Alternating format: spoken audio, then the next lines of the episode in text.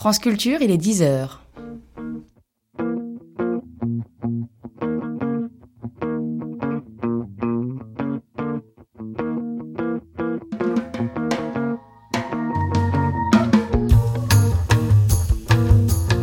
Suite de cette matinée consacrée au rapport des Français à la Terre, nous venons d'entendre une heure d'archives sur le remembrement rural des années 40 aux années 1970. Cap maintenant sur l'avenir pour le débat. Quel avenir pour l'agriculture française? Vaste question que nous allons poser à nos quatre invités. Bonjour à tous ceux qui sont ici et à ceux qui ne le sont pas, puisque nous avons un invité au téléphone. Je vous présente tout de suite Edgar Pisani, ancien ministre de l'Agriculture de 1961 à 1966, dans les cabinets de Michel Debré et de Georges Pompidou.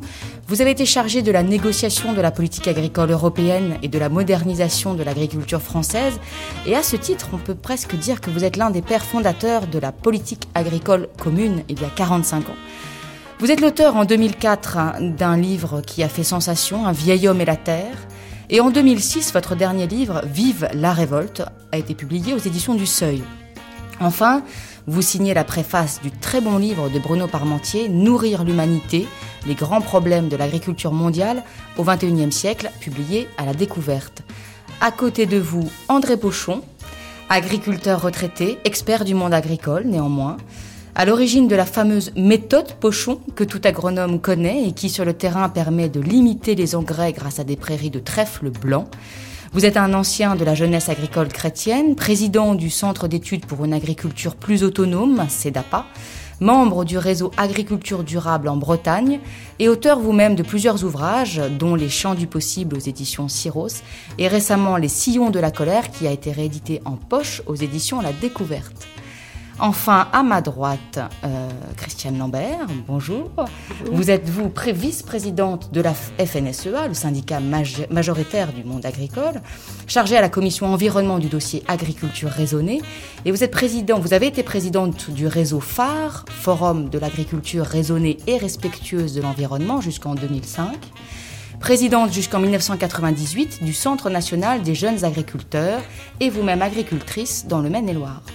Et enfin, au téléphone, depuis la Sologne, Philippe Desbrosses. Vous m'entendez, Philippe Desbrosses Oui, je vous entends. Mais merci d'être avec nous par téléphone. On aurait bien aimé vous avoir avec nous sur le plateau, mais vous êtes atteint d'une grippe carabinée. vous êtes agriculteur biologique. Le rhume des foins. Rhume des foins, voilà, en Sologne. C'est pas tout à fait le rhume des foins, c'est que dans une salle de conférence, euh, euh, qu'on inaugurait une salle et cette salle était un vrai frigo parce que naturellement il y a la climatisation comme aux États-Unis. Alors il faut dire, Philippe Desbrosses, que vous êtes agriculteur biologique, que vous êtes directeur du centre pilote de la ferme de Sainte-Marthe, docteur en sciences de l'environnement, expert auprès de l'Union européenne, membre du comité scientifique de la fondation Nicolas Hulot et vous-même auteur d'un livre aux éditions Alphée qui s'intitule Terre d'avenir pour un mode de vie durable. Alors j'aimerais euh, ouvrir ce débat par euh, la préface d'Edgar Pisani au livre que j'ai cité de Bruno Parmentier. Dans sa préface, euh, Edgar Pisani écrit Comment produire assez pour répondre à tous les besoins, sauvegarder la nature pour qu'une certaine modernité malmène, trouver dans le monde moderne une place pour les ruraux que cette même modernité contraint à l'exode. Alors on voit bien qu'entre exigence économique et respect de l'environnement, l'agriculture aujourd'hui connaît un certain nombre de difficultés qu'entre les trois besoins, la sécurité alimentaire, le respect de la nature, la sauvegarde des sociétés rurales, il faut qu'elles trouvent une voie. Est-ce qu'il est possible de concilier ces trois besoins en même temps? C'est la question qu'on va poser avec une première que j'aimerais poser à tout le monde ici autour de cette table. Est-ce qu'on a des raisons de s'inquiéter pour l'avenir? Alors peut-être Edgar Pisani. Oui. Les facteurs de production sont tels qu'ils posent problème. L'urbanisation détruit euh, les espaces les plus fertiles du monde. Les banlieues de Paris, de, en général, de bonnes terres agricoles. Deuxièmement, la mer monte. Troisièmement, l'eau se fait rare. Quatrièmement, l'énergie va être un facteur euh, qui va compter de plus en plus. Et cinquièmement, l'énergie va devenir une concurrente de l'alimentation avec les biocarburants. Pendant ce temps-là, la population du monde va augmenter de 3 milliards d'êtres à peu près. Alors, euh, il est vrai qu'en échange, les techniques qui ont été élaborées en France et ailleurs peuvent être diffusées dans le monde. Il est, il est, il est vrai que des progrès sont possibles, mais j'ai quelques raisons de douter que les progrès que l'on attend puissent compenser les ponctions que nous faisons, les, les problèmes que nous posons par la diminution des, des facteurs de production. Alors, je voudrais aller un petit peu plus loin dans l'analyse. Je crois que il faut, quand on aborde un problème du type de celui que vous abordez, se poser la question, comme vous venez de le faire à l'instant, quels sont les besoins auxquels l'agriculture doit répondre? Je vais simplement les énumérer, nous entrerons dans le détail tout à l'heure. Il y a la nourriture. Il y a l'espace dont finalement l'agriculture est la gardienne. Il y a l'emploi. Le monde urbain ne donnera pas de travail à 9 milliards d'habitants. Si bien que l'industrialisation de l'agriculture en grande ferme avec peu de travailleurs aggrave le problème du déséquilibre démographique en matière d'emploi. Donc, l'agriculture a à répondre à ses besoins. Et la question que je pose à l'agriculture, car de tous ceux qui participent à ce débat, je suis le seul qui ne soit pas un agriculteur, de quoi l'agriculture a-t-elle besoin pour répondre aux besoins du monde? Il n'y a pas d'autre manière de poser la question. Et les politiques qui partent du principe de libre-échange, du, des marchés, etc., ne sont pas dans la vérité. De quoi l'agriculture a-t-elle besoin pour répondre à des besoins du monde enfin définis. Voilà. Christiane Lambert, peut-être sur ces deux points, inquiétude d'un côté et les besoins de l'agriculture, pardon, de l'autre. Je partage les, éléments d'inquiétude d'Edgar Pisani, puisque aujourd'hui il semble qu'il fasse consensus, que ce soit dit par M. Pisani, dit par euh, Bruno Parmentier ou d'autres, euh, Griffon. Euh, beaucoup s'expriment pour faire ce constat climat, terre, eau, énergie et concurrence alimentaire, non alimentaire. Je crois qu'il y a quelque chose de grave également, c'est le manque de prise de conscience de la part des décideurs politiques. Ceux qui s'expriment pour faire ce constat sont soit des anciens ministres, soit des chercheurs, mais on voit assez peu de dirigeants politiques prendre la mesure de ces enjeux. Et ce sont quand même ces politiques qui, dans les débats internationaux, euh, quels qu'ils soient, à Kyoto, au G8, euh, à l'OMC, débattent à la FAO aussi, avec euh, un retard pour prendre en compte l'ensemble des problèmes, débattent et doivent normalement orienter. Par contre, je crois qu'il faut aussi avoir la modestie de dire qu'on peut difficilement parler de l'agriculture, mais qu'il faut bien parler des agricultures. Qu'y a-t-il de commun, en effet, entre euh, l'agriculture, française, l'agricultrice française que je suis, euh, en Anjou avec 80 hectares et 190 euh, truies et deux personnes travaillant sur l'exploitation, avec une exploitation de type américaine ou de type brésilienne, avec une exploitation de type africaine avec une exploitation au Bangladesh. Il y a des agricultures qui sont extrêmement différentes pour des raisons culturelles, pour des raisons euh, patrimoine, pour des raisons politiques aussi, parce que l'accompagnement de l'agriculture n'a pas été le même partout.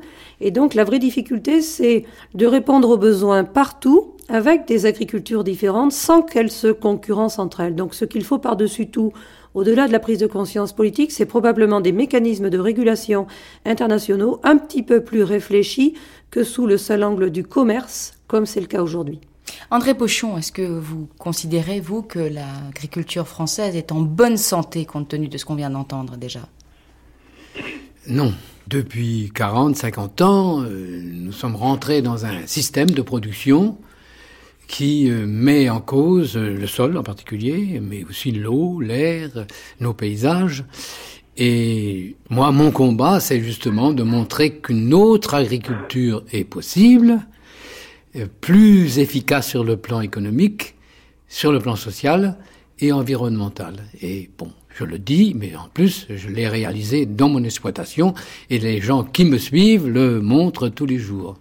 Alors il faut dire qu'il y a des agricultures, euh, Christiane Lambert le, le rappelait à l'instant, entre la France et le reste du monde, il y a aussi des agricultures en France, puisqu'on a l'habitude de distinguer, je crois, entre l'agriculture conventionnelle, l'agriculture raisonnée, l'agriculture biologique, et la vôtre d'ailleurs, André Pochon, qui est encore une quatrième, je crois, l'agriculture durable ou l'agriculture paysanne, c'est oui, ça quatrième ou Expliquez-nous un peu ces différents types d'agriculture, ces différentes Oui, bon, pratiques. la- L'agriculture conventionnelle, c'est un peu celle que je viens de vous décrire.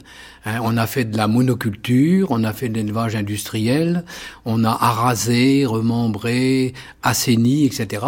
C'est ça l'agriculture euh, dite conventionnelle, hein, qui est malheureusement la plus nombreuse.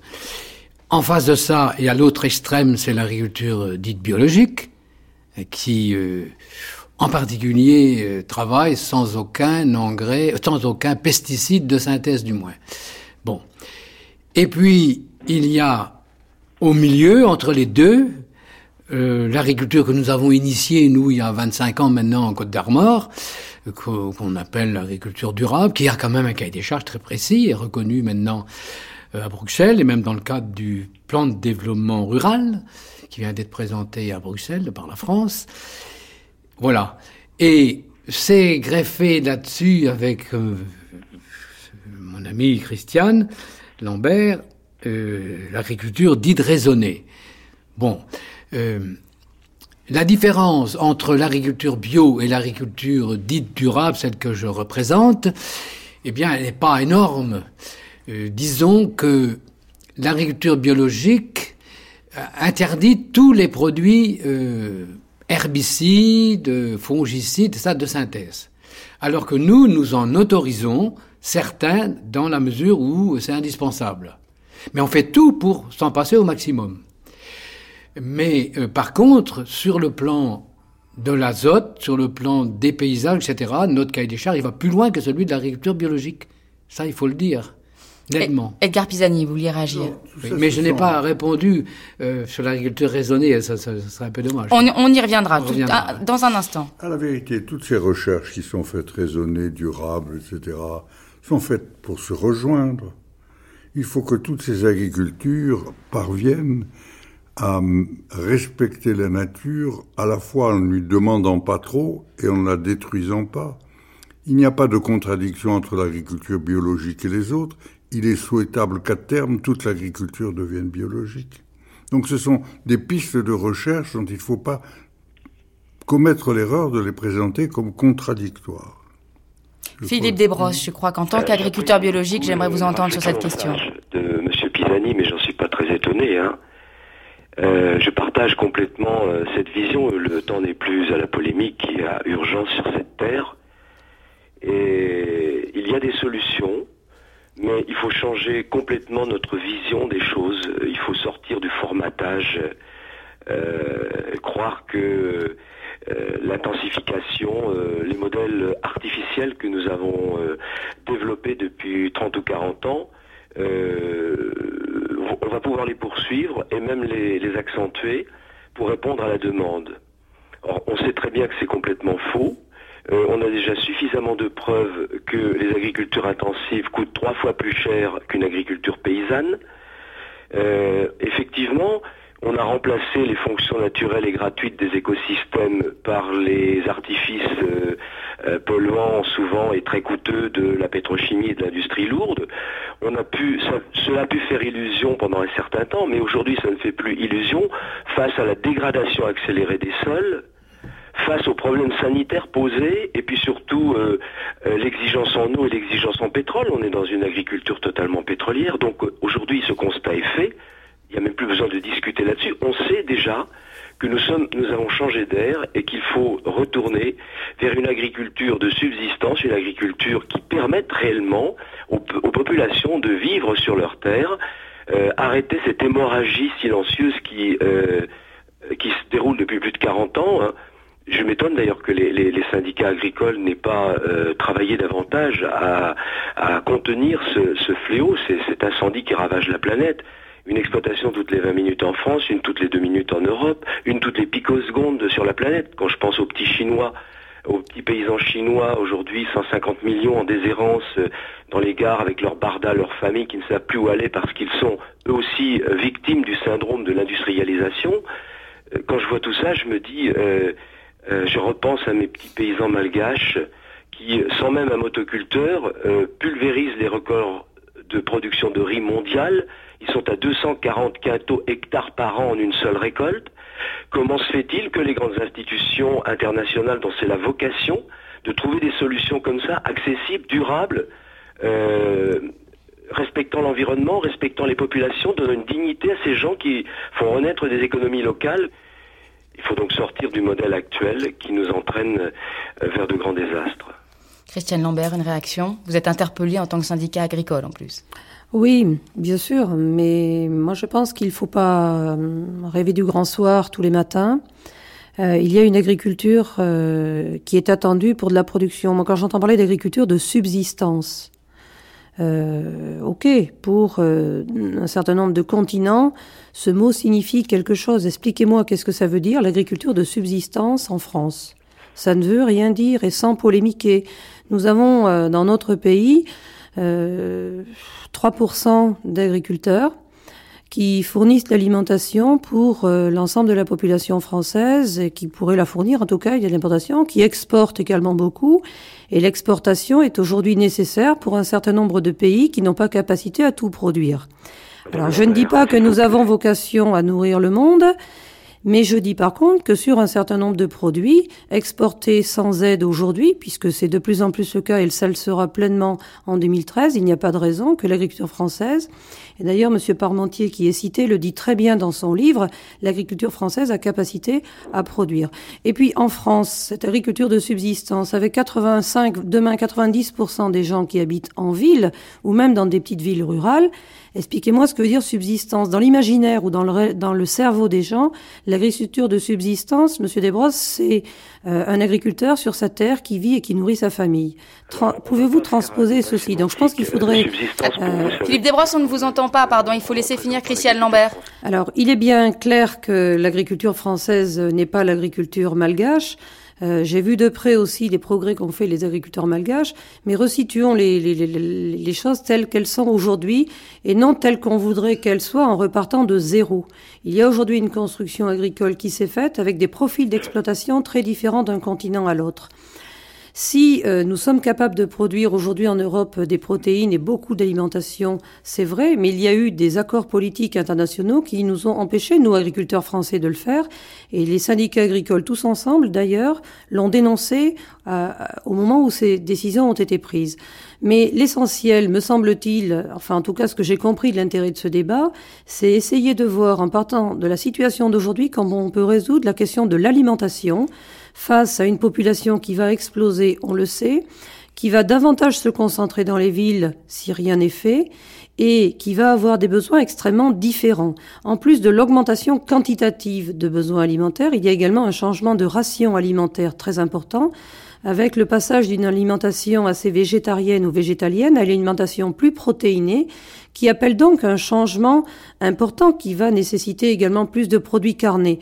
Donc, moi, je pense qu'il y a un besoin de poser très sagement les choses, comme l'a fait Edgar Pisani, sans polémiquer entre modèles, mais en essayant plutôt de dire, avec des sols qui se restreignent, de l'eau qui devient plus rare, des besoins alimentaires qui croissent, comment fait-on pour augmenter la productivité des sols tout en respectant ces sols et le climat et la nature? Et c'est cette nouvelle révolution doublement ou triplement verte qu'il faut opérer sur tous les continents, en France comme ailleurs. Alors là où il y a plus de techniques, de technologie et de sciences, les choses se posent différemment, mais ça s'applique également sur d'autres continents avec d'autres problématiques. Philippe Desbrosses, c'est à vous. Écoutez, euh, si, je vous, si je vous entends bien, euh, il faut continuer et accélérer le mouvement euh, dans le sens de l'industrialisation parce que la seule façon de nourrir pas du tout ce que j'ai dit. qui sont maintenant euh, entassés dans les mégalopoles, euh, c'est ce modèle industriel complètement schizophrénique. Euh, moi, je, je, préconise plutôt euh, de laisser les petits paysans, de les aider à, trouver les, solutions pour se nourrir eux-mêmes. Euh, de, tout temps, euh, c'est connu ces principes de la, paysannerie. Le, les performances des petits paysans de Madagascar reposent sur quatre grands principes. Le premier, c'est la rotation des cultures. Jamais deux années de suite la même culture sur la même parcelle. Tous les petits paysans du monde savent ça. Vous réglez 80% des problèmes de parasitisme et de maladies. Deuxième chose, je nourris le sol plutôt que nourrir la plante. Ils font du compost. C'est vrai qu'ils n'ont pas besoin d'engrais. Il y a des tas de solutions pour éviter les engrais, pour éviter l'achat des engrais. Je ne vais pas développer ça ce matin, nous n'avons pas le temps évidemment. Troisième solution, utilisation rationnelle de l'eau. Euh, et, quatrième solution, ils, euh, sélectionnent eux-mêmes les semences adaptées et compatibles avec leur situation de climat, de terroir, etc. Ils prétendent pas avoir une semence miracle comme l'industrie semencière qui veut la vendre à la planète tout entière, mais naturellement avec toutes les béquilles chimiques et technologiques nécessaires pour ça. Et pour faire de nous des otages permanents du système. Et c'est pas nous qui allons prétendre, prétentieusement, de nourrir la planète en exploitant à mort les quelques lambeaux de terre qui nous restent, de terre fertile. Philippe Desbrosses, je vous arrête là, je redonne la parole à Edgar Pisani. Euh, Christiane Lambert aura l'occasion de répondre juste derrière, parce que je crois que vous faites un peu bouillir les gens autour de cette table. Edgar Pisani d'abord. La, seule question, madame, est savoir, le monde peut-il nourrir le monde et à quelles conditions? C'est la seule question. Étant entendu qu'il y a trois paramètres dont il faut tenir compte, la quantité produite, la sauvegarde du milieu pour que ça dure, et le maximum d'emplois parce que l'industrie n'embauchera plus. Alors, l'étude que je suggère et encore une fois, je n'accepte pas d'entrer dans les conflits entre agriculture durable et autres. Ça s'adaptera. Il faut, on a besoin de toutes les agricultures et la modernisation fera changer tout ça. La seule, la seule question que je me pose est celle-ci.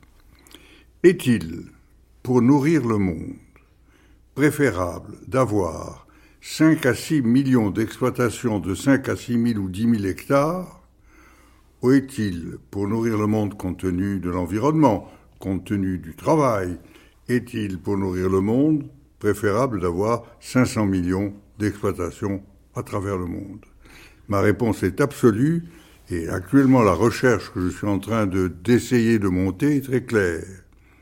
Si je prends deux hypothèses, une hypothèse de 5000 hectares par exploitation et une hypothèse de 100 fermes de 50 hectares, je voudrais comparer ce que coûte, ce, que coûte la production dans les deux types d'exploitation, ce que coûte en matière d'énergie les deux types d'exploitation, l'emploi euh, qui est procuré par les deux types d'exploitation, la quantité d'eau consommée par les deux types d'exploitation. Donc, comparer maintenant ce qui est en cause, étant donné la diffusion des techniques à travers le monde, étant donné les progrès qu'il faut faire dans les régions en retard pour qu'elles nous rejoignent à certains égards, c'est quelle est la forme qu'il faut favoriser. Est-ce que c'est l'exploitation de type familial moderne ou est-ce que c'est l'exploitation d'entreprises industrielles qui exploitent le sol comme une mine? Car en définitive, c'est là le problème central, madame. On n'exploite pas, et le mot est tout à fait impropre, la terre comme on exploite la mine. Quand on exploite la mine, on l'abandonne quand il n'y a plus rien. On cultive la terre pour qu'elle dure. André Pochon, on entend petit paysan, on entend agriculteur, on entend industriel. Est-ce que, pour reprendre euh, euh, la formule d'Henri Mandras il y a 30 ans qui parlait de la fin des paysans, est-ce que vous diriez qu'aujourd'hui, euh, les paysans ont eux-mêmes cédé la place aux agriculteurs qui eux-mêmes ont cédé la place à cette industrie agrochimique où tout ça est caricatural? Oui, eh bien, savez-vous, quand on a créé le Centre d'études pour un développement agricole plus autonome, il y a maintenant 25 ans, c'était précisément pour montrer qu'une agriculture de petite dimension, euh, pouvait être très performante sur le plan économique. Ça a été ça notre pari. Et le pari que nous avons fait, euh, c'était pas de la magie. Euh, c'était le retour tout simplement au bon sens et en particulier à l'agronomie. L'agronomie retrouvée. Et cette agronomie retrouvée, bah, c'est les lois élémentaires. C'est une bonne rotation des cultures, c'est nourrir ses vaches avec de l'herbe et non pas avec du soja américain c'est loger ces animaux plutôt sur litière que sur cailloubotis intégral, c'est-à-dire sur le lisier. Et c'est, par-dessus tout, une agriculture où l'élevage est intégré dans l'exploitation. Parce que ce qui a fait la dérive de, nos, de notre système depuis 25 ans, depuis 40 ans en fait, c'est que nous sommes spécialisés à outrance. Certaines grandes régions françaises, c'est morne pleine, on ne fait plus que des cultures en, en abandonnant toutes sortes d'élevages, et d'autres régions, comme la mienne, la Bretagne, ont intensifié beaucoup trop les élevages. On a fait des élevages qu'on appelle hors sol. Donc ce déséquilibre-là est à la base de l'inquiétude que nous avons aujourd'hui, parce que cette inquiétude, euh, déséquilibre a provoqué, eh bien, la, le manque de matière organique dans les sols, même, même, même en Bretagne où on a trop de lisier, mais comme on n'a pas d'humus, le lisier c'est pas de la matière organique, eh bien on est aussi en panne de matière organique. On a euh, pollué l'eau, même pollué l'air, et surtout on a diminué le taux de matière organique des sols euh, donc dans cette grande région française en particulier. Figurez-vous qu'aujourd'hui, en Bosse, on est parfois à moins de 1% de taux de matière organique, alors qu'on devrait y être à 3 ou 4. Et quand il n'y a plus de matière organique, c'est très difficile d'avoir euh, une production durable à long terme. On va dans le, mur, dans l'impasse. Alors c'est tout ça qu'il nous faut reconstruire et qu'il nous faut euh, ben, vulgariser. Il faut absolument que nous changeons de modèle. C'est ça, c'est ça le, le, défi que nous devons résoudre. Mais est-ce que compte tenu de toutes ces contraintes, les agriculteurs ont le choix entre la monoculture et la polyculture aujourd'hui? Tout à l'heure, Christiane Lambert parlait euh, de, des aides, hein, des aides à la, à la, production, puis des aides à l'exportation. On y reviendra dans un instant. Est-ce que les agriculteurs français peuvent subvenir à leurs propres besoins et aux besoins de la population seuls aujourd'hui? Oui, oui, écoutez, est-ce qu'ils ont le choix? Bon, disons que les agriculteurs du bassin parisien, qui ont abandonné tout élevage depuis donc maintenant presque 40 ans. et qui sont, et qui sont en ça, il y a des régions où il n'y a jamais eu d'élevage. Il y a des régions où il n'y a jamais eu d'élevage. Oui, il y avait, il y avait quand même toujours des moutons, etc. Moi, je voudrais qu'on revienne oui, mais je réponds quand même. Laissez finir André Pochon. Je vous donne Alors, pour euh, ces régions-là, évidemment, c'est difficile aujourd'hui de réintroduire des animaux. Mais ils peuvent quand même le faire. Il y a, par exemple, l'élevage du porc est très possible dans les régions euh, céréalières. Mais évidemment, s'ils si, réintroduisent l'élevage de porc, c'est aussi pour ramener de la matière organique. Donc, il ne faut pas faire la bêtise de copier le modèle hollandais breton de porc élevé sur lisier. Il faut loger les cochons sur de la paille pour ramener de l'humus dans le sol. Par contre, les régions comme la mienne, la Bretagne en particulier, où on est dans l'impasse par trop, par un déséquilibre, trop de production animale par rapport euh, au sol. Eh bien, ça, on peut en sortir. Hein. Il suffit d'en faire un peu moins et de les faire d'une autre façon. Et je suis persuadé, Christiane, que même en faisant moins de cochons en Bretagne, en les faisant d'une autre façon, avec plus de valeur ajoutée, plus de, qualité au bout, en définitif, eh bien, on s'en tirerait mieux et on en a la preuve dans nos exploitations. Figurez-vous que ce que je vous dis là, c'est pas des discours. On le pratique tous les jours. On le pratique en élevage de porc, mais on le pratique surtout en élevage laitier, où on a des gens qui tournent avec 30 euh, vaches laitières, euh, avec des prairies, et qui s'en tirent très bien. Christiane Lambert. Bon, alors vous décrivez un modèle qui concerne 4% des agriculteurs français. Moi, je voudrais qu'on revienne un peu à de l'histoire et de la géographie. Euh, il n'y a jamais eu de vaches laitières ou d'élevage il y a même 50 ou 100 ans dans les grands bassins céréaliers. Monsieur Pisani confirme. Donc Monsieur Pochon et Monsieur Desbrosses, vous ramenez le débat de la polémique pour essayer de faire le procès de l'histoire. Moi, je, voudrais revenir à l'histoire. Et je voudrais surtout pouvoir m'exprimer parce que ah, c'est un peu difficile. Alors, l'histoire, c'est quoi? Quand De Gaulle et Pisani, qui ont quand même marqué l'histoire de notre pays, ont décidé dans les années fin 50-60 de faire une politique agricole française et européenne. Quel était l'objectif? Nourrir la France. Développer l'agriculture, moderniser l'agriculture au nom de la souveraineté alimentaire. On quittait une période de guerre en France qui avait été dramatique, qui avait ravagé même une grande partie de l'Europe, où la faim avait prévalu. Les États-Unis et le Canada étaient prêts à alimenter l'Europe et étaient en train de s'organiser pour le faire des hommes politiques et d'autres et des syndicalistes français se sont élevés en disant non, nous avons capacité humainement, agronomiquement, techniquement à relever le défi alimentaire. C'est pour cela que les politiques agricoles ont été mises en place pour développer la production.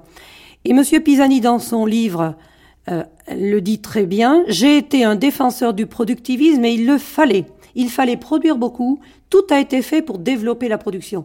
Comme dans un autre domaine, il fallait loger beaucoup, et on a construit des immeubles qu'on trouve pas très jolis aujourd'hui, mais qui étaient très utiles dans les années 60, lorsque toutes les forces de la campagne arrivaient en ville avec l'industrialisation et avaient besoin de se loger. Alors aujourd'hui, on reconstruit les villes, des petites villes, des espaces jardinés, des lotissements. C'est plus beau que les barres de HLM qu'on dynamite et qui passent aux 20 heures avec euh, euh, quelques instants de grande poussière. En agriculture, on a reconstruit aussi. Mais quel est le modèle qu'ont développé les politiques Pisani et la politique agricole et les politiques qui ont suivi. Un modèle agriculture qui n'est pas apocalyptique, comme le décrit M. Pochon comme le décrit M. Desbrosses. Quelle est l'agriculture française en réalité et quelle est globalement l'agriculture d'une majorité de pays européens? C'est davantage un modèle de type familial, moderne, les capitaux sont détenus par des couples d'agriculteurs qui se sont élargis à des familles d'agriculteurs, avec aujourd'hui plusieurs associés, pour améliorer les conditions de travail.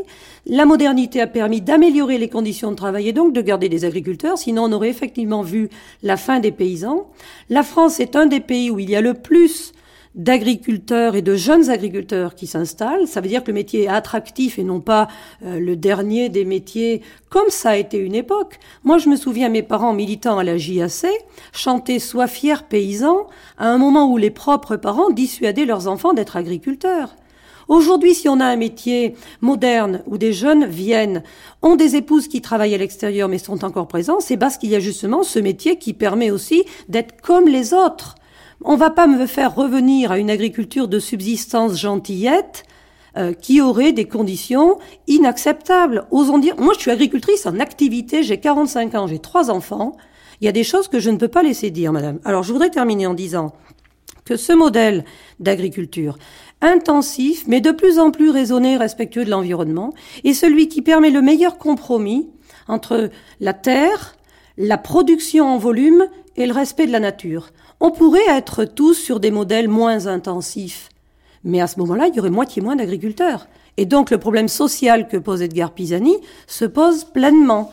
Donc je crois qu'il faut accepter qu'il y ait ce compromis intelligent et co-admis, c'est-à-dire politiquement admis, socialement admis, d'une agriculture intensive et respectueuse de l'environnement qui permet de nourrir à la fois la France, L'Europe, qui est notre premier débouché, 70% des exportations françaises vont en Europe. Et celles qui vont vers l'extérieur sont aujourd'hui exportées avec presque plus d'aide. Ça va disparaître. Donc, de grâce, revenons à des réalités et revenons aux vrais enjeux que vous avez posés dans votre première question, sans chercher toujours à opposer ou à faire le procès de l'histoire. Bien. Vous écoutez France Culture, les grandes traversées. Nous sommes aujourd'hui en débat sur l'avenir de l'agriculture française avec autour de la table Christiane Lambert, vice-présidente de la FNSEA, André Pochon, agriculteur retraité, Edgar Pisani, ancien ministre de l'Agriculture, et au téléphone Philippe Desbrosses, agriculteur biologique. André Pochon, je crois que justement vous vouliez réagir à ce que vient de dire Christiane Lambert à propos de cette évolution de, l'agriculture et de l'agriculture raisonnée. En oui, je voulais surtout réagir à propos de, de, l'intensification. Euh, j'ai l'impression que Christiane et moi, euh, nous nous connaissons pourtant depuis longtemps, euh, il y a toujours une incompréhension. Christiane, toute ma carrière d'agriculteur, ça a duré 40 ans, à mon compte, d'abord dans une petite exploitation de 8 hectares et ensuite à Saint-Billy sur 25 hectares. J'ai été considéré, mes chiffres à l'appui, par l'un des agriculteurs les plus performants et les plus intensifs.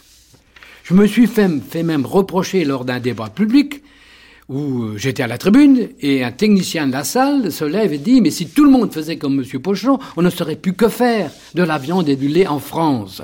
On l'a visité son exploitation la semaine dernière et, euh, eh ben, il est très très intensif. Et effectivement, chiffre à l'appui, je peux les montrer, pendant toute ma carrière, c'est 2,5 euh, vaches laitières, je vais pas dire UGB, vaches laitières à l'hectare. Personne ne fait ça j'ai été considéré par tout le monde comme très très intensif.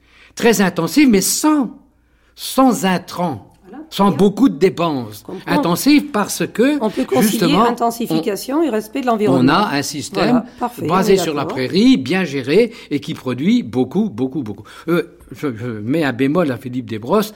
Moi, je suis contre l'engrais azoté, mais je ne suis pas contre les engrais de fond. J'estime que l'agriculture sera durable et qu'on nourrira les hommes si on fait très attention au calcium, au phosphore et à la potasse, et qui sont aussi des éléments limités sur la planète, en particulier le phosphore. Alors, vous voyez, donc ça, donc je me pose la question, mais pourquoi, Christiane Pourquoi euh, les responsables agricoles actuels continuent de défendre un modèle qui nous a quand même menés dans ce qu'on constate aujourd'hui, pollution de l'eau, disparition de la matière organique des sols, euh, saccage des paysages. Pourquoi continuer dans ce modèle alors que on a la solution validée par l'INRA pendant oui, validée par l'INRA mais mise en œuvre, Monsieur Pochon. Votre ami pas de que j'ai rencontré pas tous en même temps, s'il vous plaît. les techniques herbes que vous défendez sont valables dans les régions où il y a une pluviométrie extrêmement forte, et c'est vrai que c'est valable en Bretagne. Aujourd'hui, je crois qu'il y a 4% d'agriculteurs, 4 à 10% d'agriculteurs qui suivent ce modèle-là. Il en reste 90% à qui il faut proposer autre chose. Par ailleurs, euh, le discours apocalyptique de tout est détruit, tout est cassé euh, n'est pas vrai. Il y a certes des problèmes dans certains bassins versants de Bretagne, et j'espère qu'ils vont trouver une solution, mais la France, Monsieur Pochon, n'est pas apocalyptique comme vous le décrivez. Si la France est belle et cultivée partout, et si les agriculteurs ont réussi à trouver dans les Alpes des solutions, dans les Cévennes des solutions, en Bosse des solutions, en Alsace des solutions, c'est parce qu'il y a des techniques agricoles adaptées à chaque partie de notre territoire et des produits qui sont nés sur ces territoires et qui donnent de la richesse et du travail à beaucoup de monde. C'est ça la France. Je vous propose de, quitter un André Pochon, s'il vous plaît, je vous propose de quitter un instant ce débat pour nous tourner vers la politique agricole commune et l'Europe avec Edgar Pisani qui a été l'un des pères fondateurs de cette politique agricole commune. Vous le rappeliez à l'instant, Christiane Lambert. Edgar Pisani, on parle d'une réforme à venir en 2008 de cette politique agricole commune. Pourquoi une réforme alors qu'il y en a déjà eu trois, euh, si je compte bien Pourquoi une réforme? Quel bilan peut-on faire de, ces 45 ans de politique agricole commune? Faut-il la supprimer, la réinventer ou la relancer?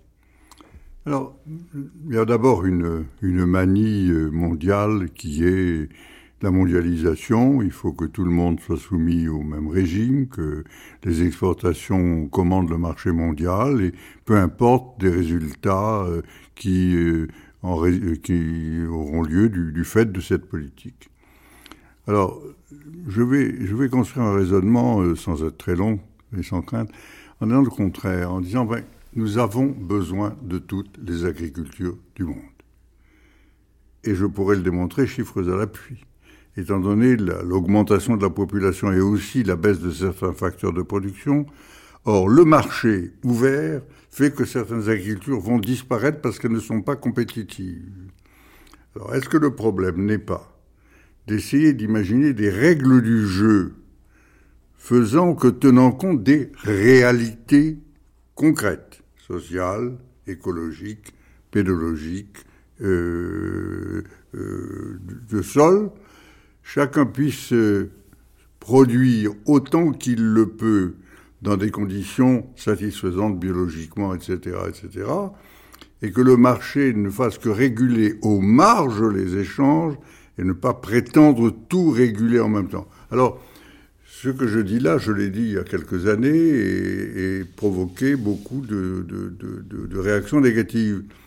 Mais est-ce que ce à quoi nous assistons actuellement avec la crise de Doha ou avec les livres du type de Stilgitz et autres n'est pas en train de me donner raison à cette approche? Le marché est un bon système. Il ne peut pas être un système absolu. Or, on a essayé d'en faire un système absolu. Il ne peut pas l'être en aucune matière. Il ne peut pas l'être non plus, d'abord, en matière agricole. Je vais prendre un exemple non agricole. La Chine ne paie pas la main-d'œuvre au même prix que nous. La Chine produit du textile trois, quatre fois moins cher que nous. Est-ce que nous allons nous laisser ruiner par l'industrie avec utilisant des enfants à très bas prix sous prétexte du marché de, la liberté du commerce? En d'autres termes, la liberté du commerce oui, mais dans, dans tous les cas en quelque sorte à armes égales. Je voudrais prendre un autre exemple. Le soja est en train de fleurir au Brésil dans des conditions euh, extraordinaires. Le résultat, c'est a 200 000 hectares de la forêt amazonienne qui ont été complètement détruits pour aboutir à ce résultat. Or, 200 000 hectares de forêt amazonienne, c'est la régulation du climat de toute la partie sud du globe. Alors donc, essayons de définir plutôt des règles que l'on doit respecter et faisons en sorte que l'on tienne compte du coût réel de prix tel qu'il résulte de l'application de règles qui ont pour objectif l'alimentation globale de l'humanité dans la sauvegarde des environnements et dans la sauvegarde de l'emploi. Il faut donc complètement renverser le raisonnement. Ne parlons pas des techniques, des certitudes, parlons des besoins, des capacités et faisons qu'entre ces besoins et ces capacités tels qu'ils résultent et qu'ils créent qu'ils ont créé des agricultures, il puisse y avoir un agrément qui fasse que chacun soit respecté pour produire ce qu'il peut produire. Alors je, je, vous repose la question, est-ce que la PAC permet de réguler ce marché? Ne parlons plus de politique agricole commune, inventons autre chose. La politique agricole commune que nous avons inventée est une politique que, qui correspondait à un, à, une situation de, de, de, manque. nous avions besoin de produire plus. En 73, madame, en 73, vous entendez? Il y a 40, 30 et quelques, 30 ans, j'ai écrit un article en disant que maintenant que nous sommes autosuffisants et exportateurs, il nous faut repenser la politique agricole parce qu'on ne peut pas diriger une politique excédentaire comme une politique déficitaire. Alors le problème, c'est de mettre autour de la table se dire de quoi le monde a-t-il besoin et de quoi l'agriculture a-t-elle besoin pour satisfaire les besoins du monde? André Pochon d'abord et puis Philippe Desbrosses sur cette question de la politique agricole commune. Oui, alors je rebondis sur ce que vient de dire Edgar Pisani. Euh, Monsieur Pisani, il faut appeler un chat un chat. Ce que vous venez de dire, ça veut dire tout simplement que l'Europe doit maintenir sa préférence communautaire en matière agricole et aussi en matière industrielle et même euh, sur le plan des services. C'est ça l'enjeu du débat. Euh, sinon, comme vous le dites, eh bien nous ici, on ne fera plus rien. On sera nourri, on sera habillé, on sera logé, on sera euh, service par les autres. Parce que justement, les autres ont des coûts beaucoup moindres que nous. Donc, l'un des enjeux de, de l'OMC, de, de Doha et compagnie, c'est que l'Europe, là-bas, défende sa préférence communautaire à tous les niveaux. Sans protectionnisme. C'est un système d'organisation. Eh oui, mais sans protectionnisme, ça veut dire quand même que on va mettre des, des prélèvements hein, sur les denrées qui arrivent à bas prix de ces pays et moi, j'ai suggéré dans, dans, un papier que on, institue en quelque sorte une espèce de, de prélèvement social, de mise à niveau social. Et cet argent récupéré pourrait peut-être bien nous aider, en particulier pour notre euh, problème de sécurité sociale hein, et autres. Ah, et peut-être même rebalancer, et même rebalancer sur les pays en développement pour les aider. Philippe Desbrosses sur cette question. Oui, euh, bien entendu, vous, la réforme de la politique agricole de tenir des nouveaux, du nouveau contexte. Moi, je, je vois très bien la fin du pétrole, je vois très bien le renchérissement du pétrole. Ce, ce modèle, euh, ce modèle alimentaire qui fait faire trois fois le tour de la planète à nos aliments avant qu'ils arrivent dans l'assiette du consommateur, il n'est plus tenable. Et si nous continuons cette délocalisation euh, euh, à outrance, euh, eh bien nous aurons demain des montagnes de marchandises sans marché qui seront côtoyées par des foules sans revenus.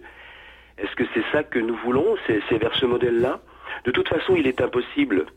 Euh, la réflexion d'Edgar Pisani, elle, s'impose, elle est juste, puisque on ne peut pas continuer ce modèle du fait que le contexte est complètement, a complètement changé.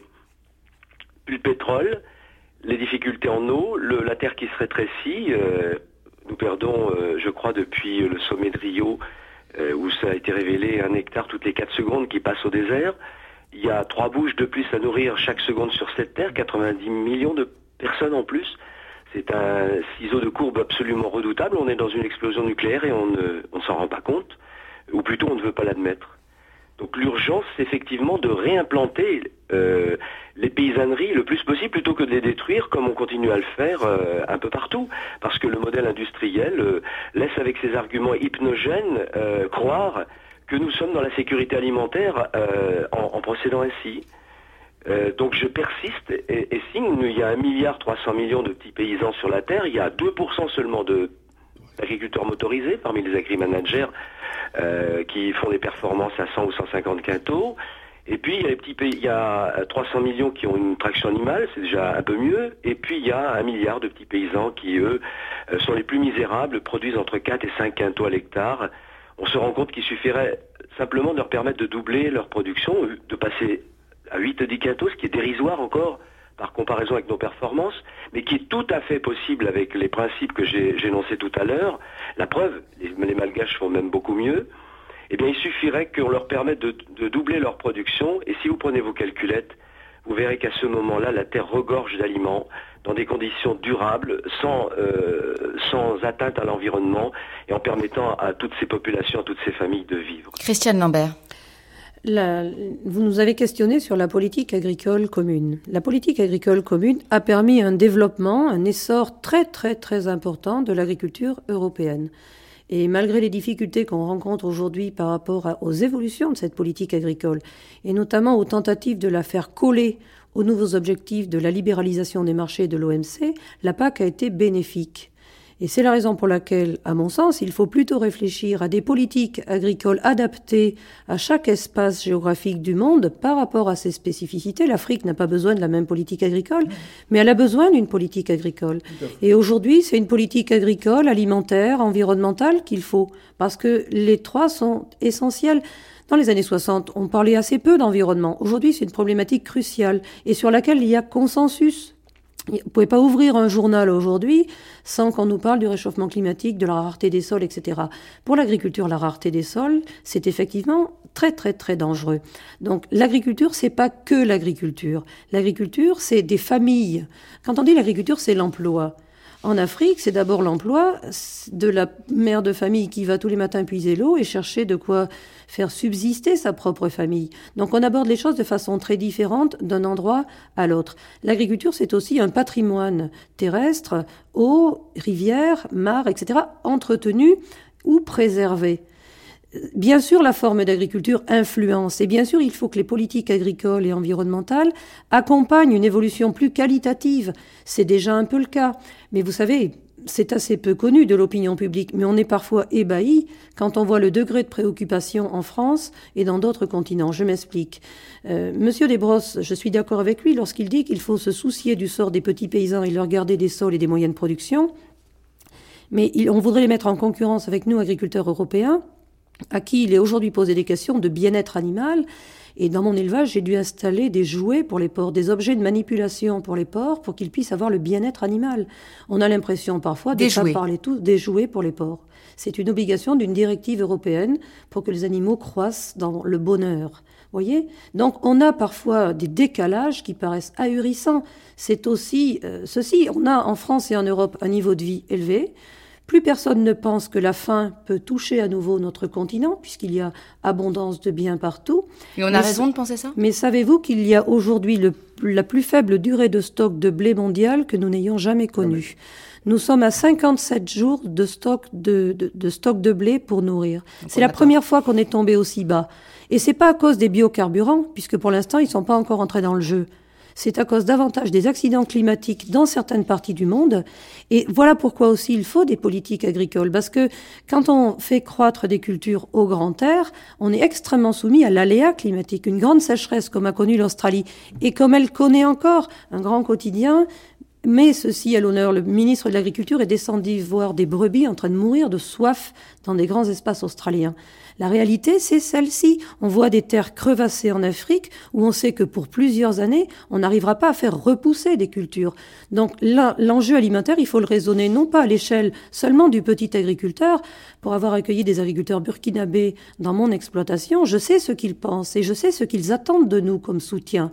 Donc je pense qu'il faut élever un petit peu le débat, ne pas opposer, mais bien se dire que aucune région du monde n'est à l'abri d'un dépérissement des sols ou autres à un moment donné, et qu'il faut donc avoir une approche globale. Et M. Pisani a une fois de plus raison, c'est la sagesse de son grand âge probablement, il faut avoir une approche globale, réfléchie à l'échelle de la planète sans idéalisme, et là où on a une capacité de production, il faudra peut-être intensifier écologiquement pour pouvoir lorsqu'il y a accident, compenser et développer partout c'est possible les agricultures. André Pochon.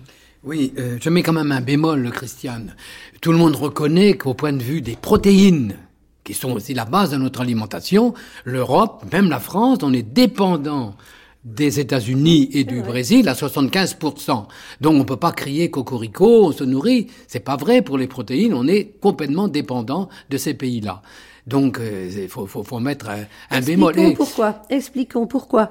Pourquoi ah Parce qu'il y a eu un accord pourquoi, politique. M. là pour l'expliquer, voilà. hein, c'est que parce qu'il y a eu politique... un accord politique en 62 qui a décidé oui, que les oui. États-Unis s'arrogeaient le monopole de la production de protéines on a dans laissé, le monde. On a laissé Donc rentrer... la politique l'a emporté sur l'agronomie. Christ, Erreur. Christiane, Christiane, André le Pochon. problème est très simple, c'est qu'on a laissé l'entrée du soja américain et des produits de substitution aux céréales d'ailleurs rentrer en Europe sans protection, contrairement aux céréales, à la viande et au lait.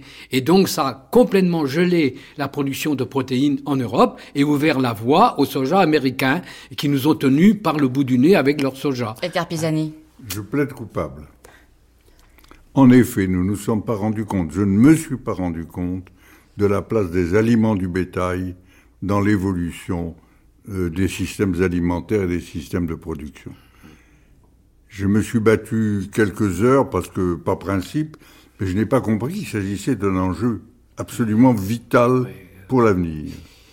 Et je crois donc qu'il faut là aussi essayer d'ajuster, d'ajuster les choses de façon que, que, de façon que quoi? Que toutes les agricultures survivent parce que le monde en a besoin. Qu'elles survivent dans un équilibre entre les données de production, les données d'environnement, et les données de travail, les données sociales. Et que donc, pour y parvenir, on ne fixe pas les mêmes règles pour tout le monde, mais les mêmes principes pour tout le monde, ces principes étant adaptés dans des conditions différentes suivant les conditions naturelles. Aller de, aller de Bretagne à Paris, vous traversez des régions qui sont à peu près homogènes, mais traverser la zone parisienne pour aller vers la Champagne, vous n'avez pas la même agriculture. Alors, pourquoi appliquer exactement les mêmes règles à deux réalités fondamentalement contradictoires alors, un mot a été prononcé tout à l'heure, celui de biocarburant. Il se trouve que le biocarburant aujourd'hui est très en vogue. Les États-Unis et l'Europe utilisent de plus en plus ces carburants issus de produits agricoles, canne à sucre, maïs, colza, palme, pour les transports routiers. La demande mondiale devrait exploser dans les dix ans à venir. Selon l'Agence internationale de l'énergie, la production de carburant vert devrait quintupler d'ici à 2030. Il y a aujourd'hui deux filières, l'éthanol et le biodiesel diesel. On a vu au dernier salon de l'agriculture les grandes marques françaises de voitures présenter des modèles flex fuel et je crois que bientôt la commercialisation de certaines d'entre elles devrait avoir lieu. Le 15 février 2007, enfin, la Commission européenne a fixé pour l'Union européenne un objectif de 10% de consommation de carburant issu de la biomasse pour 2020. Alors Philippe Desbrosses, est-ce que vous, en tant qu'agriculteur biologique, vous êtes pour ou contre les biocarburants? Les biocarburants, c'est encore une belle illusion. Euh, si on les imagine comme autrefois euh, produisant de l'énergie pour euh pour euh, pour les fermes, pour les, les exploitations agricoles, comme euh, on produisait l'énergie pour l'attraction animale, à la limite on peut consacrer une partie du territoire à cette indépendance, mais ça ne peut concerner que des circuits très courts et, et, et c'est tout à fait ça peut être que tout à fait ponctuel et encore dans la mesure où il s'agit de, de plantes oléagineuses, de diester. L'éthanol, c'est ça tous les économistes nous font la démonstration qu'il faut un, un, litre de pétrole pour produire un litre d'éthanol, avec beaucoup de destruction à la clé des sols, mais c'est pour continuer la fuite en avant. Euh, je m'insurge aussi contre l'utilisation du mot du mot biocarburant, dit agrocarburant. Ça n'a rien de bio, les biocarburants tels que vous les présentez, tels qu'ils sont présentés. C'est fait avec force pesticides, engrais, eau, etc. Edgar Pisani sur cette question de, des biocarburants je, je, je, crains que la promesse des biocarburants n'aboutisse au fait que l'on évite de provoquer des économies d'énergie. On fait croire que l'on peut remplacer le pétrole, or on ne le peut pas. Alors commençons à voir comment on peut économiser de l'énergie pour en consommer moins. Deuxièmement, le jour où les agriculteurs se trouveront en face de clients qui s'appelleront Total, Shell, ou je ne sais quoi, ou Mobile Oil, l'agriculture n'existera pas comme force négociatoire. Ce sera soumis à un marché aléatoire mondial catastrophique pour le, monde agricole. Troisièmement, il y aurait une solution que je n'ai pas étudiée, mais qui, obsède mon esprit. Et pourquoi ne dirait-on pas qu'aux aux agriculteurs, avec vos sous-produits, vos déchets et éventuellement vos productions, produisez vous-même votre énergie, alors que vous prélevez beaucoup d'énergie sur le marché mondial des produits carburants. Donc, c'est-à-dire inverser le problème et dire que l'agriculture devienne autonome en énergie, et dont là à le devenir, de façon que le marché se, régule autrement que ce qu'on a imaginé. Ce qui se passe au Brésil est une catastrophe mondiale. Christiane Lambert.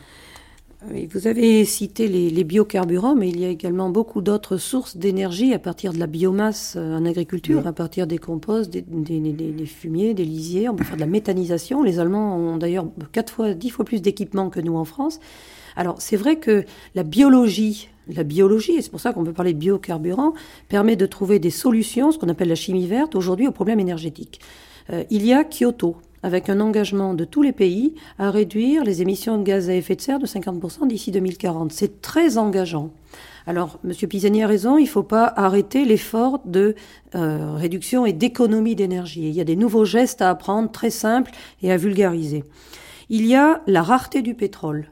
Donc, nous avons besoin de trouver de nouvelles sources d'énergie. Les biocarburants sont une partie de la solution, pas toute la solution. Mmh. Avec une incorporation à 10%, il y a possibilité de ne pas avoir une concurrence valorisation alimentaire, valorisation non alimentaire trop forte, qui serait dramatique, effectivement, pour certaines populations, mais même pour les productions animales en France et en Europe. Donc je crois que ce sujet fera débat et c'est normal, mais il ne faut pas le diaboliser. Loin du monde agricole, l'idée d'avoir 100% de biocarburants, d'abord ce ne serait pas possible, mais par contre, c'est une contribution utile, c'est une solution. Et effectivement, il faut s'organiser et être très fort. C'est ce qu'a fait la profession agricole avec un fonds professionnel qui s'appelle Sophie Protéol, auquel tous les agriculteurs ont contribué pour acheter des entreprises de grandes marques, pour faire un ensemble qui s'appelle Diester Industrie et qui aujourd'hui maîtrise l'implantation des sites industriels qui livreront à Total, Shell et les grands pétroliers. Et si nous n'avons pas cette capacité de nous organiser pour faire face à ces grands groupes, eh bien, ça sera comme parfois dans le monde de l'alimentation, on sera également démunis. Mais pour une fois, l'agriculture est perçue comme une source de solutions et moins comme une source de pollution. Alors ne gâchons pas quand même euh, cet espoir suscité par cette énergie verte. André Pochot, le mot de la fin. Oui, je crois que là, il faut voir plus loin et finalement, ce qui est en cause, là, c'est notre modèle de vie et de consommation. Parce que le choix, ça sera entre manger et rouler. Ou bien on veut continuer de se trimballer sur toutes les, les villes de la planète, échanger les produits à droite et à gauche à grand renfort de dépenses énergétiques, ou bien on va aller vers une société beaucoup plus, euh, ben, moins dispensieuse. C'est ça le débat. Eh bien, merci à tous les quatre. On espère, euh, on espère finir sur une note d'espoir ce débat sur l'avenir de l'agriculture française. Bon rétablissement à Philippe Desbrosses, qui j'espère sortira de son lit euh, d'ici quelques jours. Vous retrouverez toutes les références bibliographiques sur le site de France Culture. Et pour ma part, je vous retrouve dans quelques instants pour la suite de ces grandes traversées, aujourd'hui consacrées à la terre, avec un documentaire sur l'agriculture en terre alsacienne.